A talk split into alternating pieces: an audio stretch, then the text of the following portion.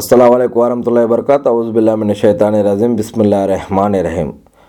ఖురాన్లోని ఎనభై ఒకటవ సుర అత్ తక్వీర్ ఇరవై తొమ్మిది వాక్యాలు. సూర్యుడు చుట్టి వేయబడినప్పుడు నక్షత్రాలు కాంతిహీనం అయిపోయినప్పుడు పర్వతాలు నడిపింపబడినప్పుడు పది మాసాల సూడి ఒంటెలు వాటి మానాన వదిలివేయబడినప్పుడు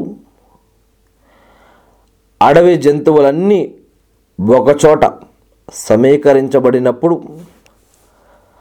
సముద్రాలు రాజేయబడినప్పుడు ఆత్మలు వాటి తనువులతో అనుసంధానం చేయబడినప్పుడు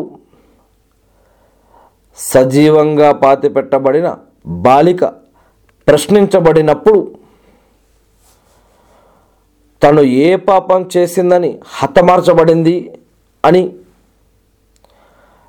కర్మల చిట్టాలు తెరవబడినప్పుడు ఆకాశం తోలు వలచ ఒలిచివేయబడినప్పుడు నరకం మండించబడినప్పుడు స్వర్గం చాలా దగ్గరగా తేబడినప్పుడు అప్పుడు ఆ రోజు ప్రతి ప్రాణి తాను తన వెంట తెచ్చుకున్నదేమిటో తెలుసుకుంటుంది.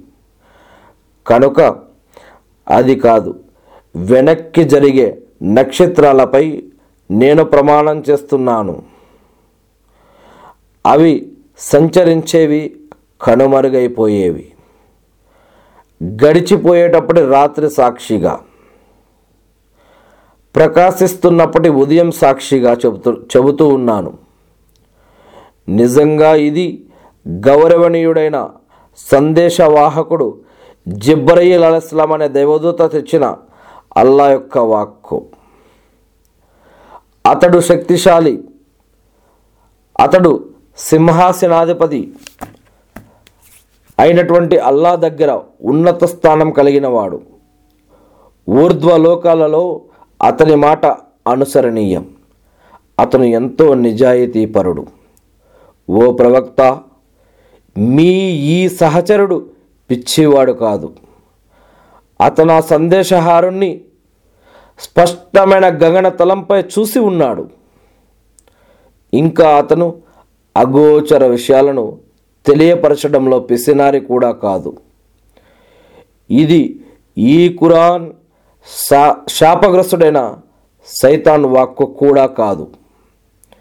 మరి మీరు ఎటుపోతున్నారు ఇది సమస్త లోకవాసుల కోసం హితోపదేశం. ఇది సమస్త లోకవాసుల కోసం హితోపదేశం. ముఖ్యంగా మీలో రుజుమార్గాన నడవదలిచిన వారి కోసం. స్వర్గ స్వర్గలో సర్వలోక ప్రభు అయినటువంటి అల్లా కోరినంత వరకు మీరేది కోరలేరు.